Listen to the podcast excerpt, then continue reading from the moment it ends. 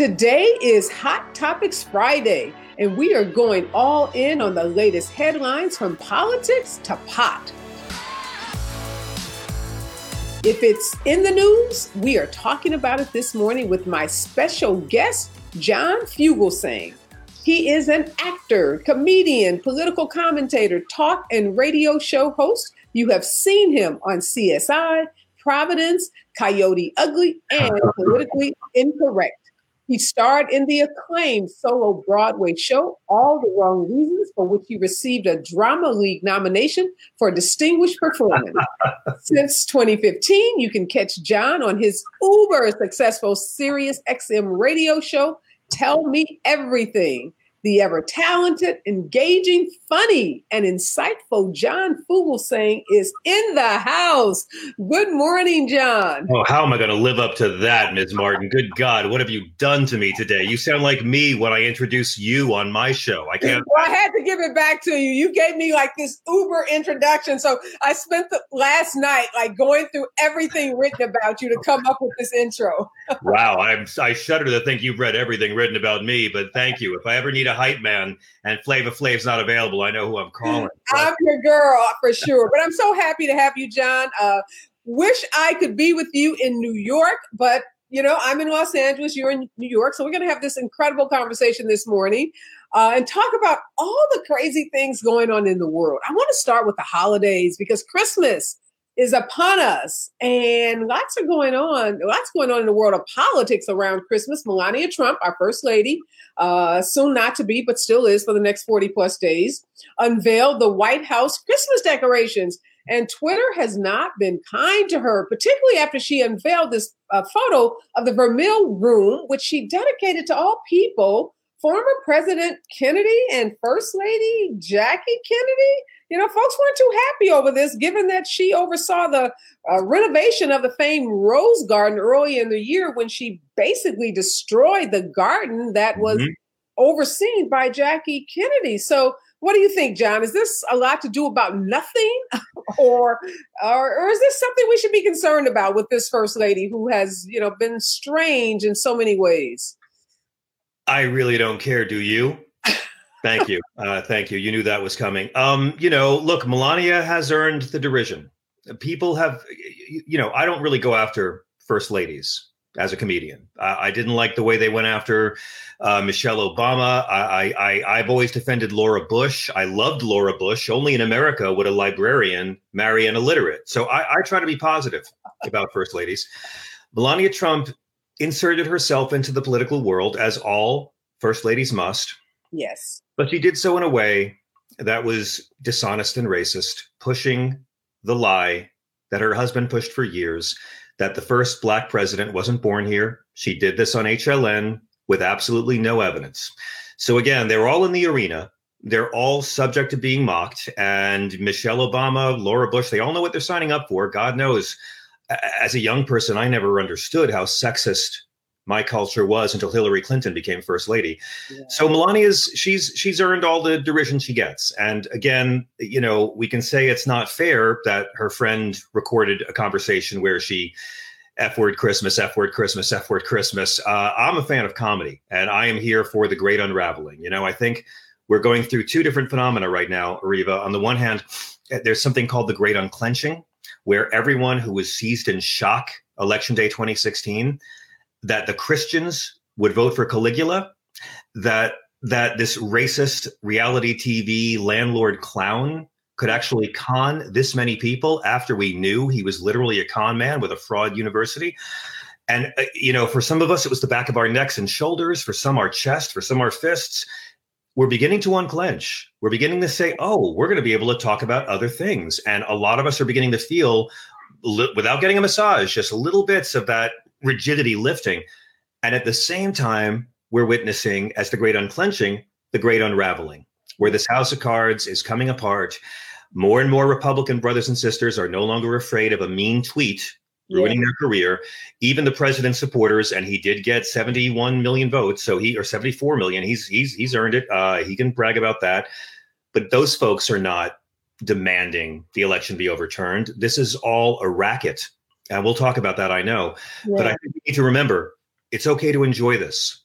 it's okay to enjoy Melania Trump desperate lying, desperately trying to pretend she's a first lady who loves her job as much as she loves her husband. So yeah. I think it's it's innocent fun. It's it, you know Jesus taught me it's good to make fun of hypocrites, and uh, I I think that we can all um, just say Melania she earned everything she's getting right now, and I wish her a great future career whatever she decides to do. And at least now she won't have to pretend to live in the White House anymore. You know, I think for many people, John, what was interesting is if you look at those photographs from 2018 uh, and even 2019, you know, her Christmas decorations, we were all trying to read a lot into those, you know, bright red trees and then, you know, in, into those barren uh, white trees. I think we have the wrong photo. This is a rose yeah, That's, that's the rose garden. Oh, there it is. Yeah, the, there we go. Red tree Christmas. Uh, and then there was the the really stark white uh you know. Yeah there we go. That's an ingmar bergman film there. Whoa. But but now look at 2020. 2020, we're back to traditional, you know, green trees, red and, and gold, you know, bulbs and bows, and it looks like, you know, something right out of a Hallmark movie. And I'm just wondering, is this Melania saying, you know, free at last, free at last?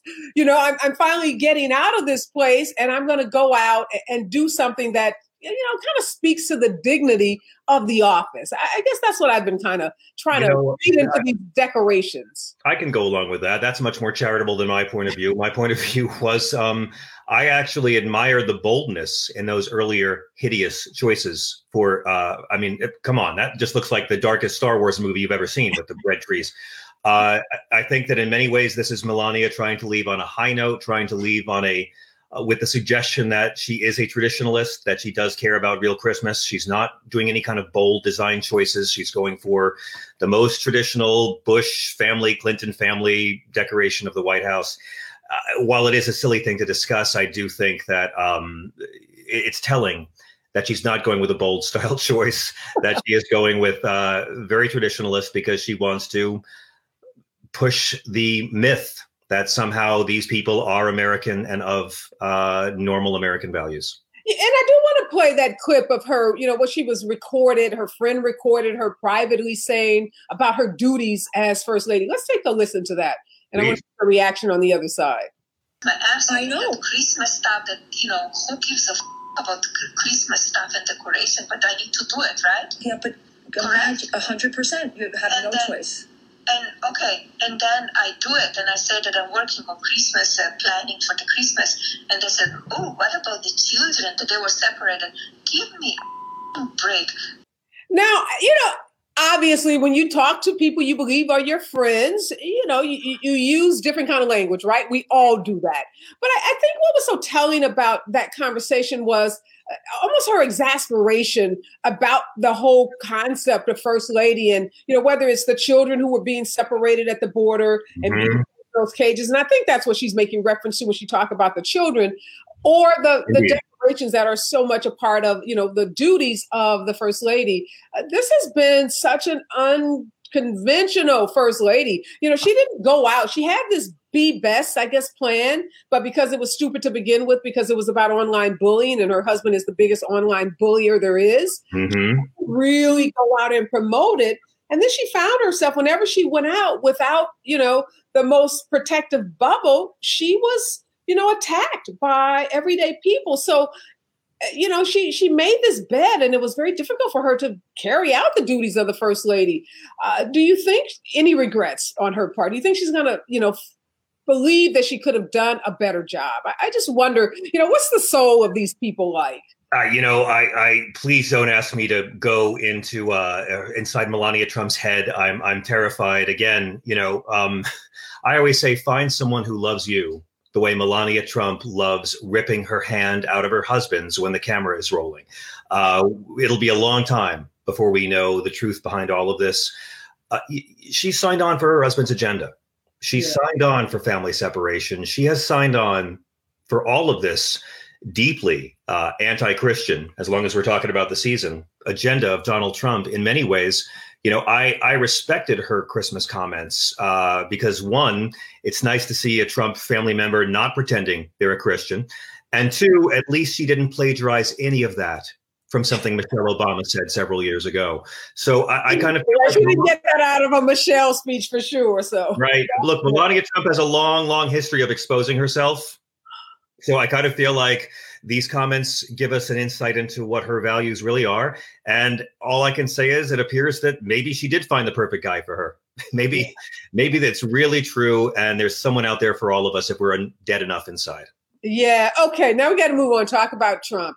He has lost the election, right? No doubt about it. States, the swing states have certified the votes. The Electoral College is, is going to be voting on December 14th, but yet he won't concede. He, he continues to carry on this charade. So I want to ask you, what do you think is the biggest factor motivating this this this whole charade we're witnessing? Do you think it's his ego? That's A. This is a multiple choice test for you, John. Okay. So, okay.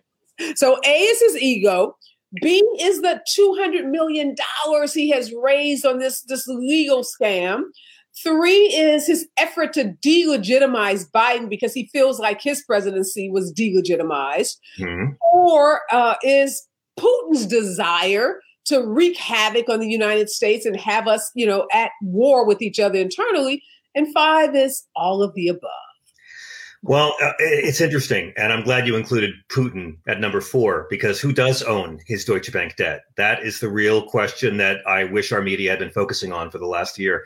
Um, it, it's it's such a divisive time, you know. It's an uncertain time in America, no doubt. This is the most uncertain time we've had in this country since Dick Cheney had heart surgery and Bush almost became the president. I mean, it's that scary, yeah. and I feel like some of my friends say, oh, Trump is an insane. He's delusional. He really does believe he won and he's completely sincere in all of this ranting and raving.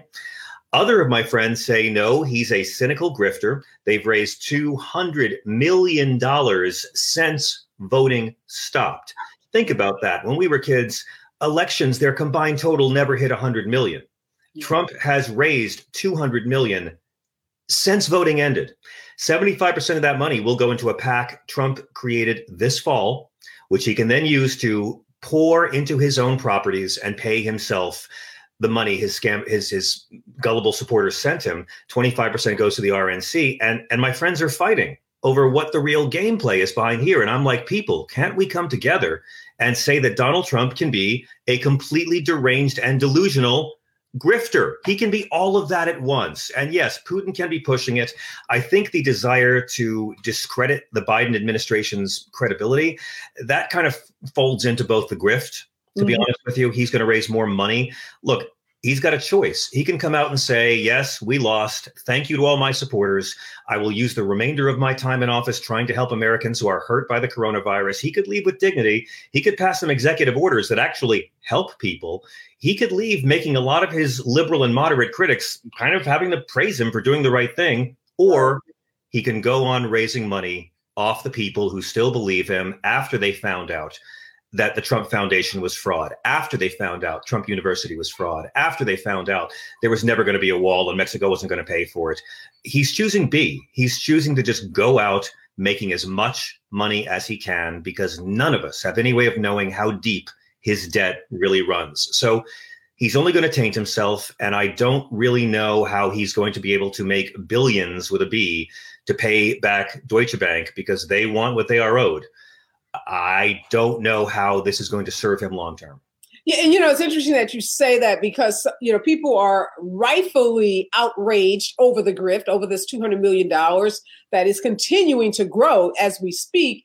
Uh, but we know that his debt is so much larger than that.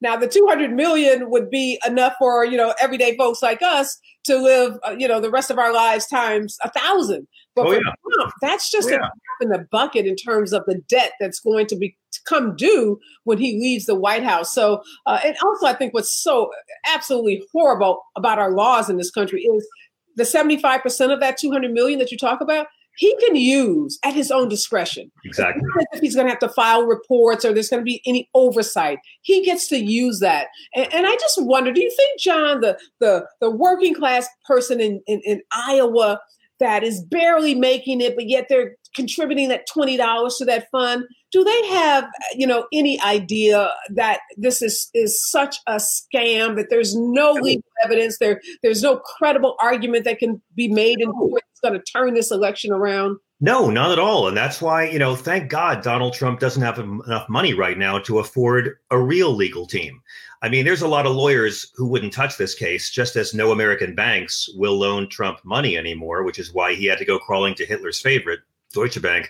Uh, you know, he he. If imagine if he could afford a really sharp legal team that could threaten this instead of being, you know, one win and 39 losses. I mean, I, I personally, I don't know about you, Areva. I love it when millionaires at birth who brag that they don't pay taxes are claiming the system is rigged against them, that's great. And I, I support Donald Trump demanding a nationwide recount because if he got one, we could all watch him lose the popular vote for a third time. But at the end of the day, we've got to remember more votes were cast against him than against any candidate in the history of this country.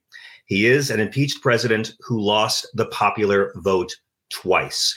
And this is going to be like the last month of Nixon meets the last 20 minutes of Scarface for uh, the next 34 days. But it ain't over until the last Trump lawsuit is laughed out of the last courtroom. And believe me, Giuliani might be decrepit and depraved, but they know what they're doing. I mean, when they come out and say in a press conference, we have evidence, and then sign affidavits before a judge saying we don't have evidence, they know what they're doing. They're dragging yeah. this out because every day, Trump 2020, the campaign is sending out dozens, dozens, dozens of fundraising emails. Everyone should subscribe. It's not too late to see how this grift still keeps going on. And, you know, there's a lot of people who don't want a leader, they want a ruler. The one trait that unites all Trump defenders is authoritarianism. Yeah, they want to.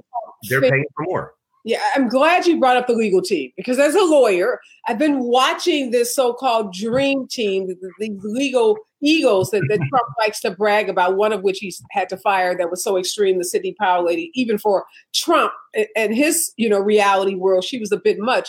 But oh, yeah. I'm going to show you a clip of, of, Rudy. But before I do that, I want to talk about one of their star witnesses, Jesse Morgan. I, I don't know. You know, this is a guy that said he drove ballots from New York to Pennsylvania, and that's how you know uh, Biden got all of these ballots cast for him in Pennsylvania. But then, as we started to you know dig, as lawyers do, we learned that this is a guy that said ghosts were haunting him and his family. That you know, he there's a shadow person in his basement, and he had to move out of his house because of the shadow person. And I, I bring this up not to disparage Jesse Morgan because he may believe all of that, but just to show the, the level the you know the, the lack of, of credible witnesses and evidence that's being presented by not just any lawyers, but lawyers representing the president of the United States. Yeah. What they all know this. They all know it. These witnesses, and I'm going to do air quote because I don't believe there's any credible statements that any of them have made. But how do we even digest this? Uh, again, we digest this by saying, you know, democracy won this time.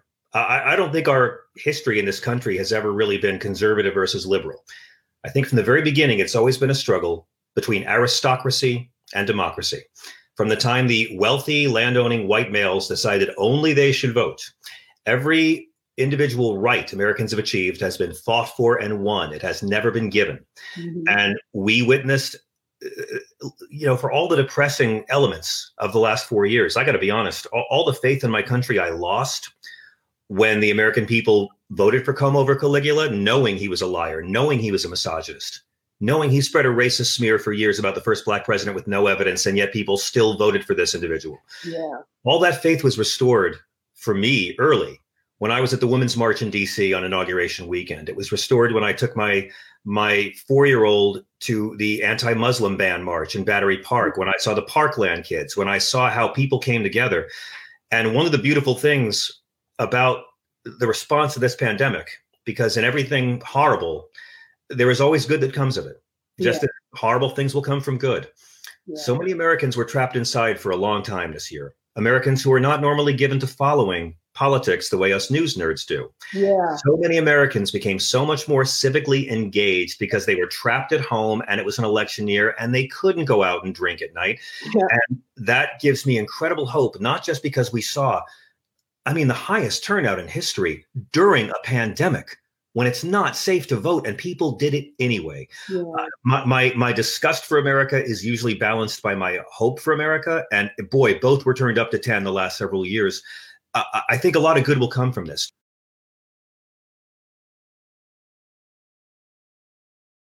You live in New York. Here's the issue Rudy Giuliani, America's mayor after 9 11. I mean, revered not just by New Yorkers, but from people like me who lived across the country in Los Angeles.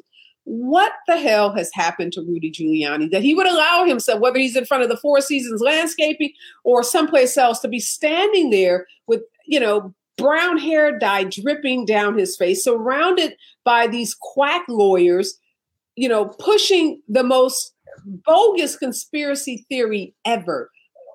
Oh, Tell us the Ju- the Rudy story. Well, America can finally see um, what New Yorkers saw the Rudy Giuliani of September 10th, 2001.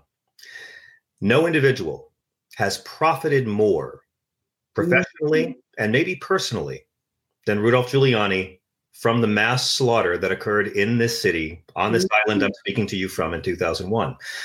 Giuliani made this a cottage industry. Giuliani turned himself into America's mayor. And look, he has a right. Build on your capital, right?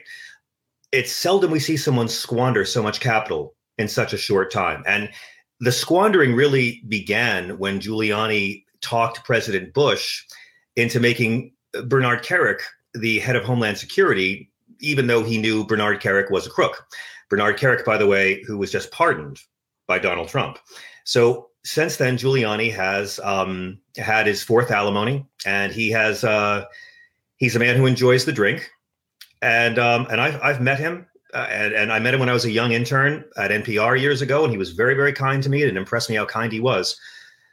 But the last several years, he's been a guy who is not really a lawyer.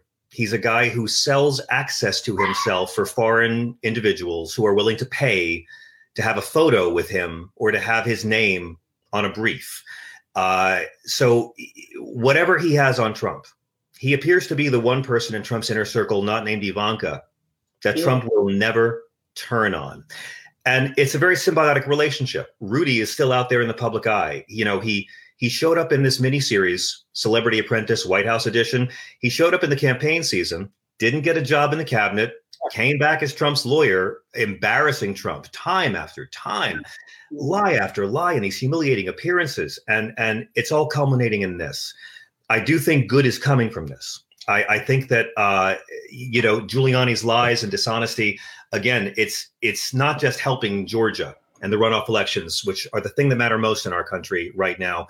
Georgia's runoffs will determine whether Mitch McConnell gets another term as president of the United States. But everything Giuliani does, it's all a grift. The Times reported he gets 20,000 a day, which is a pittance if you've raised 20, uh, 200 million. Right, absolutely. And so I think they're just running out of clock. And, and it it's, makes more sense for them because they only think short term to keep the grift going. So Giuliani will sully his legacy, but he'll be surrounded by sycophants who say he's great. Yeah. And and uh, you know we've never really seen anyone in recent American times dishonor and degrade their own legacy this much. These men had a chance not to redeem themselves in total, but to at least look better. They don't want to do that. So They don't- yeah. They don't physically or literally. And I think it's so important that you, you point that out, John, because so many people hear these press conferences, they, they see the statements by Rudy and team, and they think there's some legitimacy. You know, reporters are, are talking to folks in, in Georgia, rural Georgia, Georgia, about the election, and they're saying, yeah, there's still hope.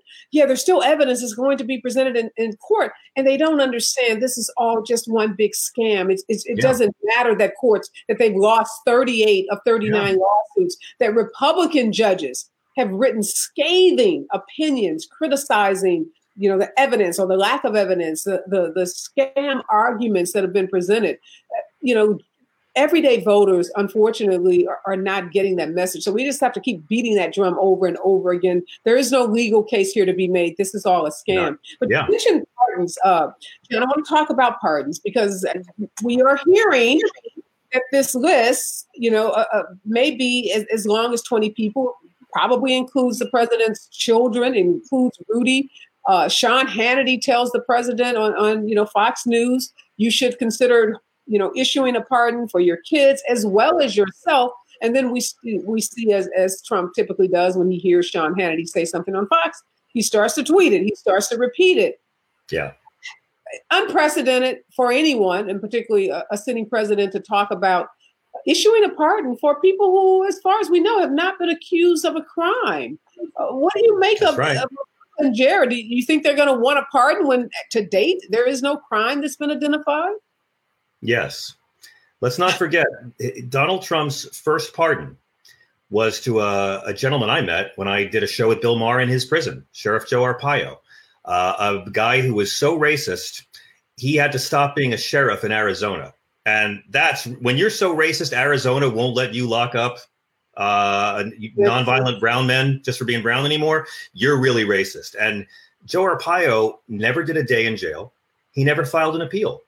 Donald Trump was sending a signal. He had a criminal case filed against him, John. I, I think what's jarring to so many people is Ivanka Jared, uh, Don Jr., Eric. As far as we know, we know there are investigations happening in New York, and we're really excited to see where those go. But they've not been accused of any crime. So typically, pardon you are pardon you're issuing a pardon for something. It's not just an air pardon. It's yeah. a being pardoned for lying to the Justice Department or for oh, yeah. committing tax evasion. So, what is Donald Trump going to say his lovely children did? but it's it's not. It's for anything they may have done. He's going to try and preemptively pardon them. It's it's mafia talk, you know, like. You remember in the end of the Untouchables when when Costner gets Frank Nitti and says you've got a gun and he goes I got a permit for that and it's just a signed letter from the mayor saying this guy can do whatever he wants.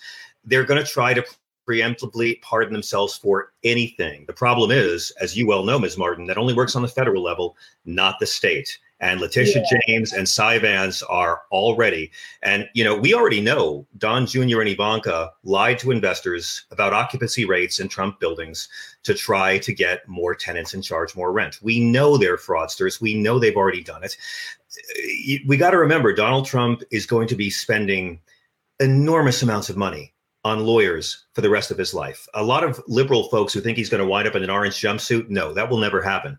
But he will be tied up in legislation, staying out of prison for yeah. the rest of his life. And there's no vindictiveness in this. I don't really care what happens to them. I want them gone. Uh, I don't really want anything punitive to happen, but there does have to be accountability.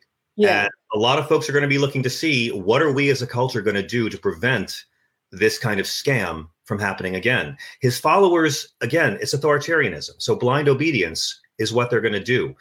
We could have impeached Donald Trump one minute into his inaugural address for violating the emoluments clauses in the Constitution. It's right. been corrupt the entire time.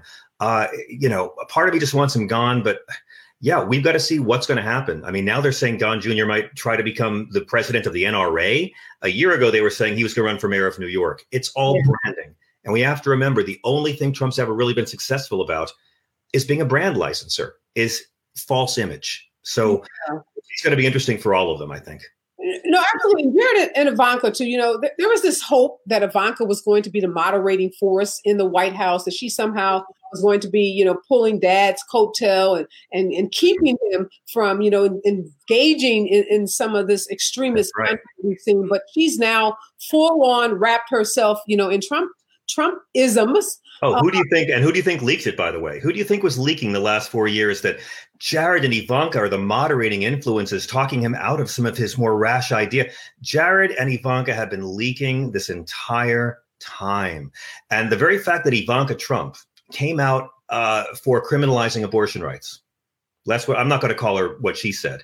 She came out for criminalizing women's reproductive rights, which is to say she supports putting women and doctors in prison. Okay, you're not pro-life. I'm yeah. sorry. You know, they support the death penalty. Jesus, the Bible's not against abortion. Spoiler alert: Jesus never mentioned it. Jesus was against the death penalty, not abortion. So they call themselves now at, at, you know yeah. break speed to execute people. So we should. But yeah, and, and so she comes out and calls herself proudly pro-life right before election day, which shows she's trying to have MAGA be her support base as well, and perhaps she has future uh, ideals for, Yeah. for office, having some kind of power. Female president. We do know that, but but I do want to ask you: uh, There's signs up in New York City, you know, basically saying uh, Ivanka and Jared are no longer welcome here. What do you think if they tried to move back to New York? And there are all these stories about do they go to New Jersey? Do they go to Florida? Do they go to New York? Uh, Can they reintegrate into the New York social scene that they were No, part no, of? no, nor should they. Uh, nor should they. There must be accountability, not cruelty, but accountability. I think we'll see Jared and Ivanka become the toast of the uh, of the I don't know, uh, maybe the uh, uh, Charlotte nightlife scene. Um, maybe somewhere in South Carolina they can become socialites. But no, their their time in New York is done. I mean, look for a pardon for Jared's father. Yeah. Uh, you know, look for pardons for Roger Stone, who already had was guilty and had his case thrown out. Uh, look for pardons for um, uh, well, look, who's he pardoned already? Dinesh D'Souza, Scooter Oh, Libby, Papadopoulos, uh, we've got Papadopoulos, who's going to be looking for one. Yeah, um, you know, uh, they they, they pardoned um, uh, Clint Lorance, who was doing 19 years for second degree murder. They pardoned that soldier who murdered someone and called it an execution. Uh, by the way, the only black people he pardons are if celebrities ask him. Stallone asked him to pardon Jack Johnson. Johnson, who God bless her soul, and, and thank God she's out of prison. But I've been so disappointed in her. Uh, you know, being a part of the RNC convention, going to the White House, uh, then feigning ignorance about Trump's, you know, policies about uh, prosecuting protesters. So, uh, people, Alice, Alice Johnson, you mean Alice Johnson? yes, Yeah, but again, Barack Obama refused to pardon her, and oh, and and Trump only pardoned her because a celebrity, yeah, because of her. Kardashian, asked him to. Yeah. So you know, I just said Alice got in the Trump spear, and I think damaged her own reputation, as anyone who goes near Trump does. oh yeah, Uh, and she was once a sympathetic, you know, figure, and, and now all of a sudden she's surrounded herself with Trump. I do want to make, you know, remind people that in that interview yesterday that uh, Biden and Harris did with CNN, they both made it clear that they are not going to be directing the Department of Justice.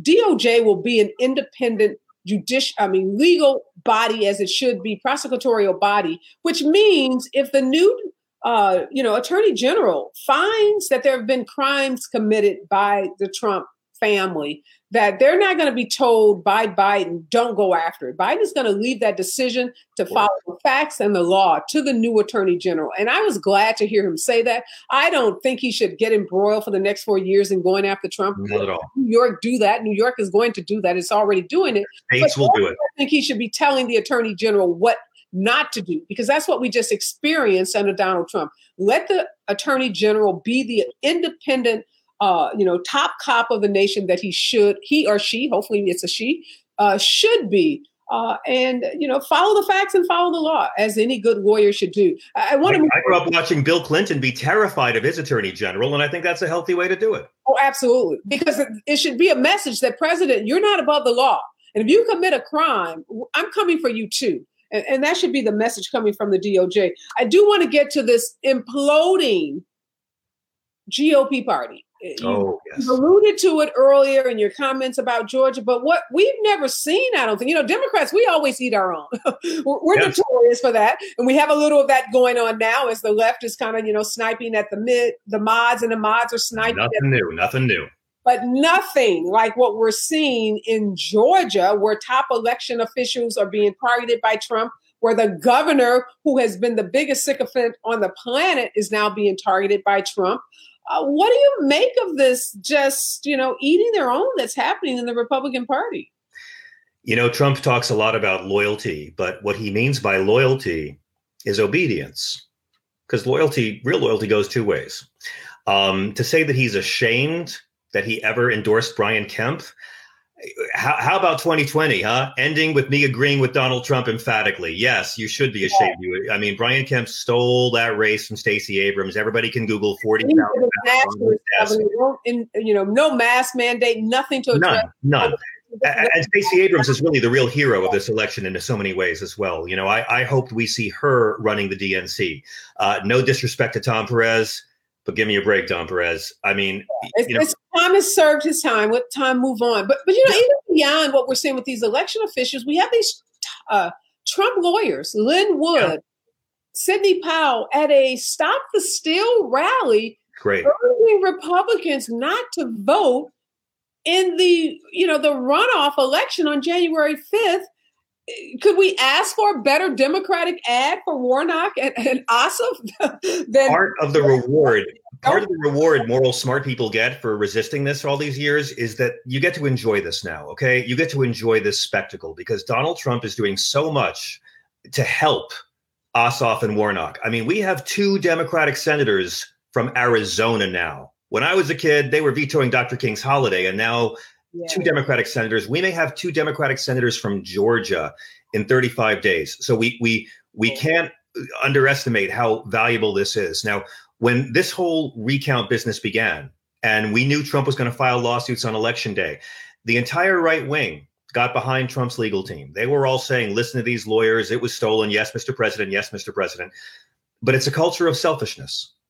John Kenneth Galbraith said in 1967 that the modern conservative is engaged in one of mankind's oldest pursuits the search to make selfishness appear a virtue. Um, mm-hmm. I, I, I mangled that a bit, but that's essentially what it's been. You can make the argument crudely that America's always a struggle of me, me, me versus yeah. we, we, we. We the people versus I'm going to get what I can get. Yeah. And the GOP has become a culture of selfishness, passing it off as a virtue for uh, most of my life. So what we're seeing now is that selfishness turn on each other. Vladimir Putin, one of his most brilliant evil gestures was recognizing the eternal in, inner civil war in the Democratic Party, the Bernie folks against the Hillary folks. My God, I'm so the the the, the Finkel Margaret Thatcher cage match. It's still going on, and they stoked those resentments very effectively. Um, Joe Biden gets a lot of credit for bringing that together. You know, the fact that Joe Biden had uh, Noam Chomsky and Angela Davis and Jesse Jackson and Bernie Sanders in his corner really did a lot to get rid of those divisions we saw that cost Gore the White House. In the case of Trump, they're finally turning on each other.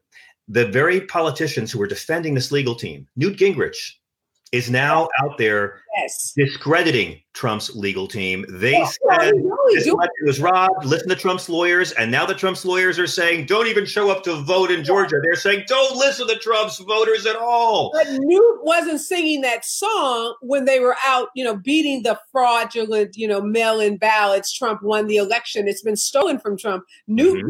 On that train, but now that the train has taken, you know, this this sharp left to don't vote at all, now Newt is like, "Oh, these lawyers are the worst. Let's get rid of them." So such hypocrisy. I mean, it, hypocrisy. But again, it's but it, but it's it's predictable. You know, it's like it's all selfishness. People say to me, Lindsey Graham, can you explain how does Lindsey Graham go from impeaching Bill Clinton over nothing to defending Donald Trump when, when he's really committed a crime? Uh, what, what happened to Lindsey Graham? I'm like, what are you talking about? Lindsey Graham has always been completely consistent.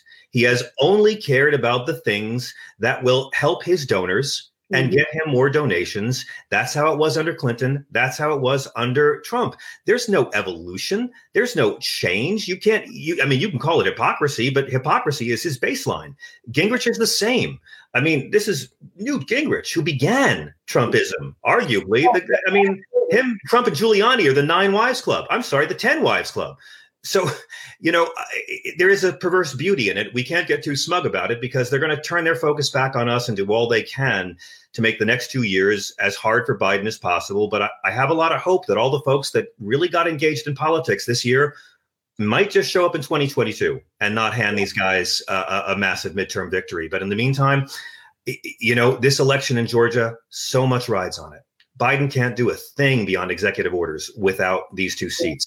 And I want to thank Donald Trump for doing all he can to deliver those seats to the Democratic Party. And we should be encouraged, John, because already 1 million people in Georgia have requested those early mail in ballots. And we know that that's predominantly Democratic voters because yeah. Republicans think those mail-in ballots, you know, are, are fraudulent and you know Ill- illegal and illicit in some ways. So thanks to Donald Trump for encouraging Democrats to request those mail in ballots. Uh, yeah, you know, and traditionally Dems don't come out in these special term elections, uh, and particularly low propensity voters, African Americans, millennials.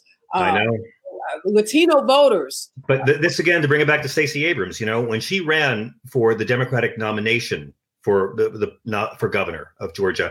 She ran against uh, Stacey Evans, who's also a great public servant, and they had two very different strategies. Stacey Evans said, "Look, these Trump voters, they're our our loved ones, they're our neighbors, our coworkers. We have to try and convince them that right. they have been duped, that they've been conned. We have to try to bring them back into sanity."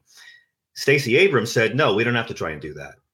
we have to try and get everyone who didn't vote last time and can vote now to turn out. That means people who don't believe in it. That means people who've never registered. That means people who've turned 18 since then. That means people who've become citizens since then or moved to the state since then. And what did Stacey Abrams' effort get? Almost, I mean, 800,000 plus brand new voters in the state of Georgia. I mean, Most once again, African Americans are saving the culture and the economy that has so exploited them for 400 years. Once again, African Americans are saving this country. So, yeah. uh, you know, the Stacey Abrams model works. And it only works if we're engaged. So, uh, ironically, Donald Trump's greatest gift may be getting so many people engaged in politics against Donald Trump. With Bush, it took six years until yeah. the midterms in 2006. With Trump, it took four, and he voted by mail in 2020 in the primary, in 2018, 2017. Again, it's it's all voted again, but for all of the noise he was making about mail-in voters. Uh, you oh, yeah. love this young African American uh, exotic dancer. Her name is Coy Malone. She's been on the show twice. She is the spokesperson for this Get Out the Vote effort in Georgia called Get Your Booty to the Poll. Right on. Uh, right and on. creative director went in and, and, and, filmed this PSA of, you know, let's call them what they are strippers. They're proud of it. Fine, fine dancing in a club, but again, encouraging those low propensity voters, those that you're talking about that Stacey Abrams organized, to recognize their power. Many of them didn't know if they were, you know, justice. Uh, if they've been involved with the justice system, they didn't know if they had the right to vote or the, you know, the legal right to vote. So she went and, and reached people where they are, and a lot of people are in those strip clubs in Atlanta. They're, they're, yeah. you know, really hugely popular. And that's the kind of effort that it took to turn Georgia uh, purple and on its way to being blue.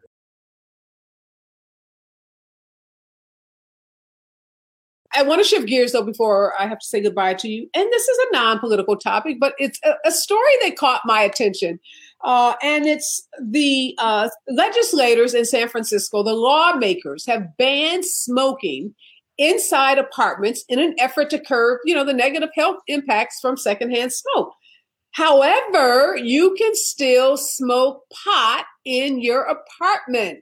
The rationale is that, you know, cigarette smokers can go outside. They can go, you know, smoke outdoors, but pot smokers can't smoke in public in San Francisco. So they have to have a place to smoke their pot. And, you know, lawmakers say let them do it in their apartments. Now, as you can imagine, the cigarette smokers are outraged, uh, you know, and there's, uh, you know, massive revolt going on in San Francisco. Do you think the legislators got this one right, John? You know, it, it seems like they're caught in the middle of an evolving culture. As cannabis becomes uh, more acceptable and less demonized, it was legal in this country until you know the mid 1930s, and when Congress made it illegal, the American Medical Association opposed it because they knew even then about cannabis's uh, effects as a painkiller.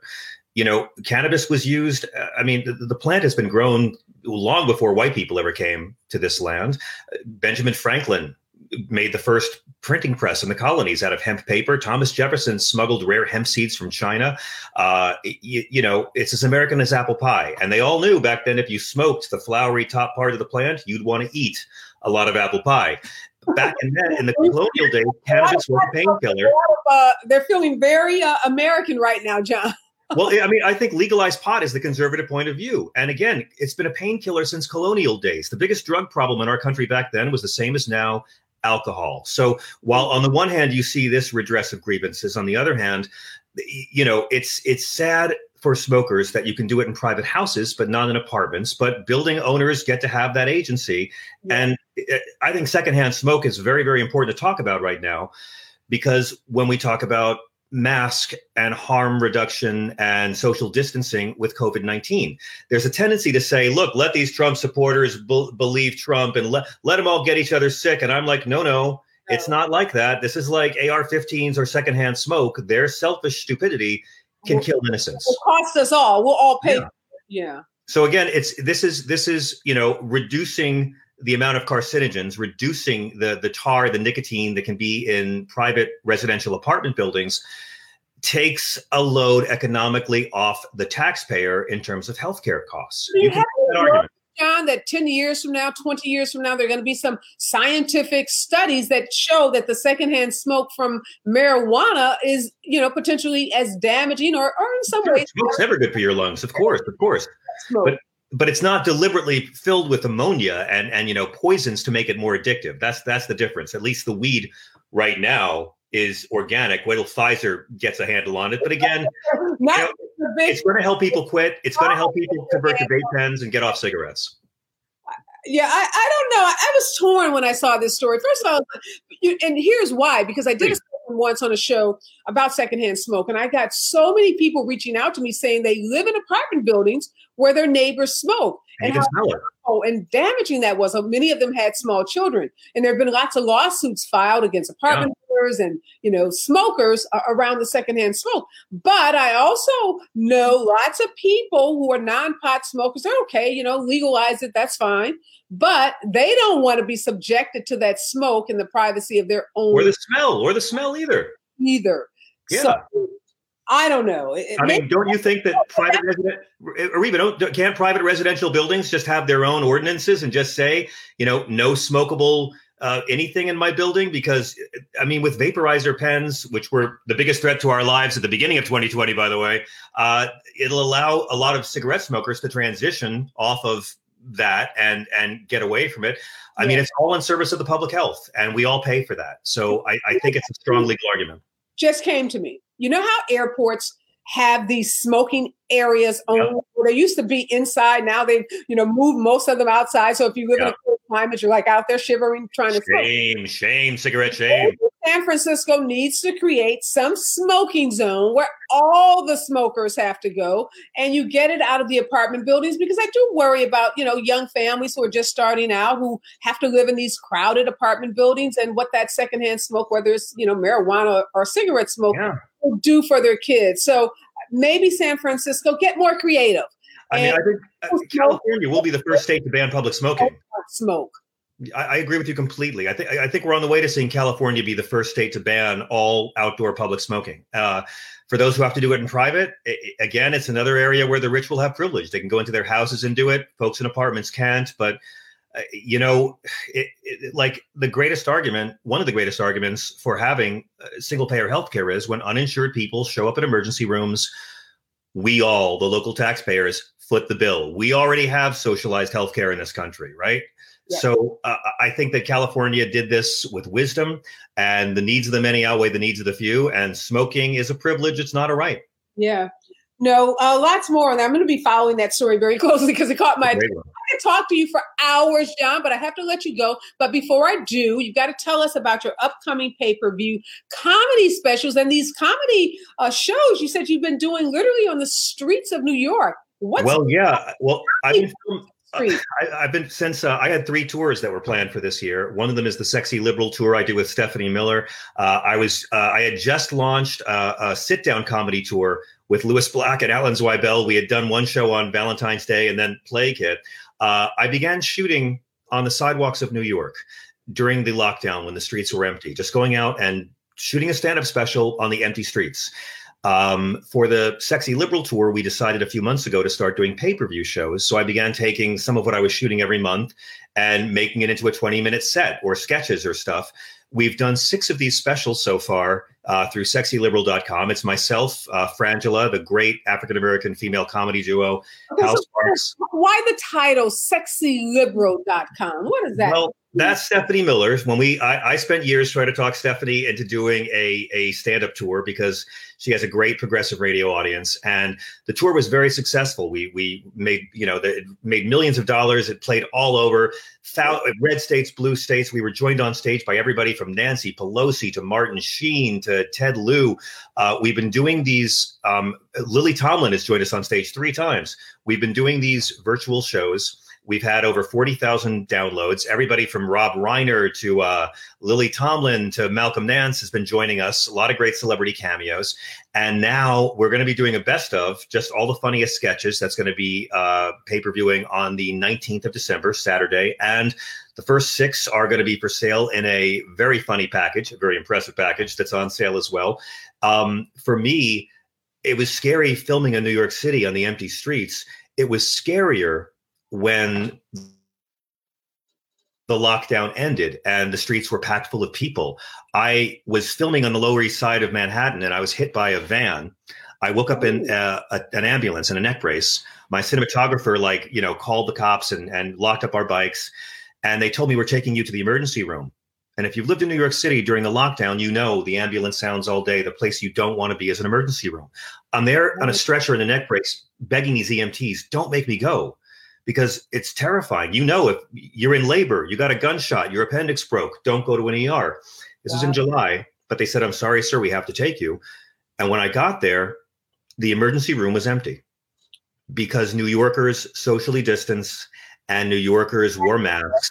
And I saw what a flattened curve looks like an empty ER. Now it's gone the other way, but I have firsthand experience that we can do this if we come together. And wait a minute, John, you just kind of you know ran over that part that you're hit on a bike yeah. by a van in an emergency vehicle with a neck brace on a stretcher. So how are you doing, my friend? I'm fine. I was just I just got cuts and bumps. I was very very lucky, but the luckiest thing about it for me was to to witness what a flattened curve looks like to be in bellevue emergency room and see entire sections that were empty because people looked out for each other and that's why i have tremendous faith in the ability of all americans even even right wing brothers and sisters to come together and have some inconvenience because we care about people we don't know I, i've seen it with my own eyes i know we can do it and it's scary again in new york we're back to ambulance sounds all day and all night, Areva. I mean, all day and all night we hear it.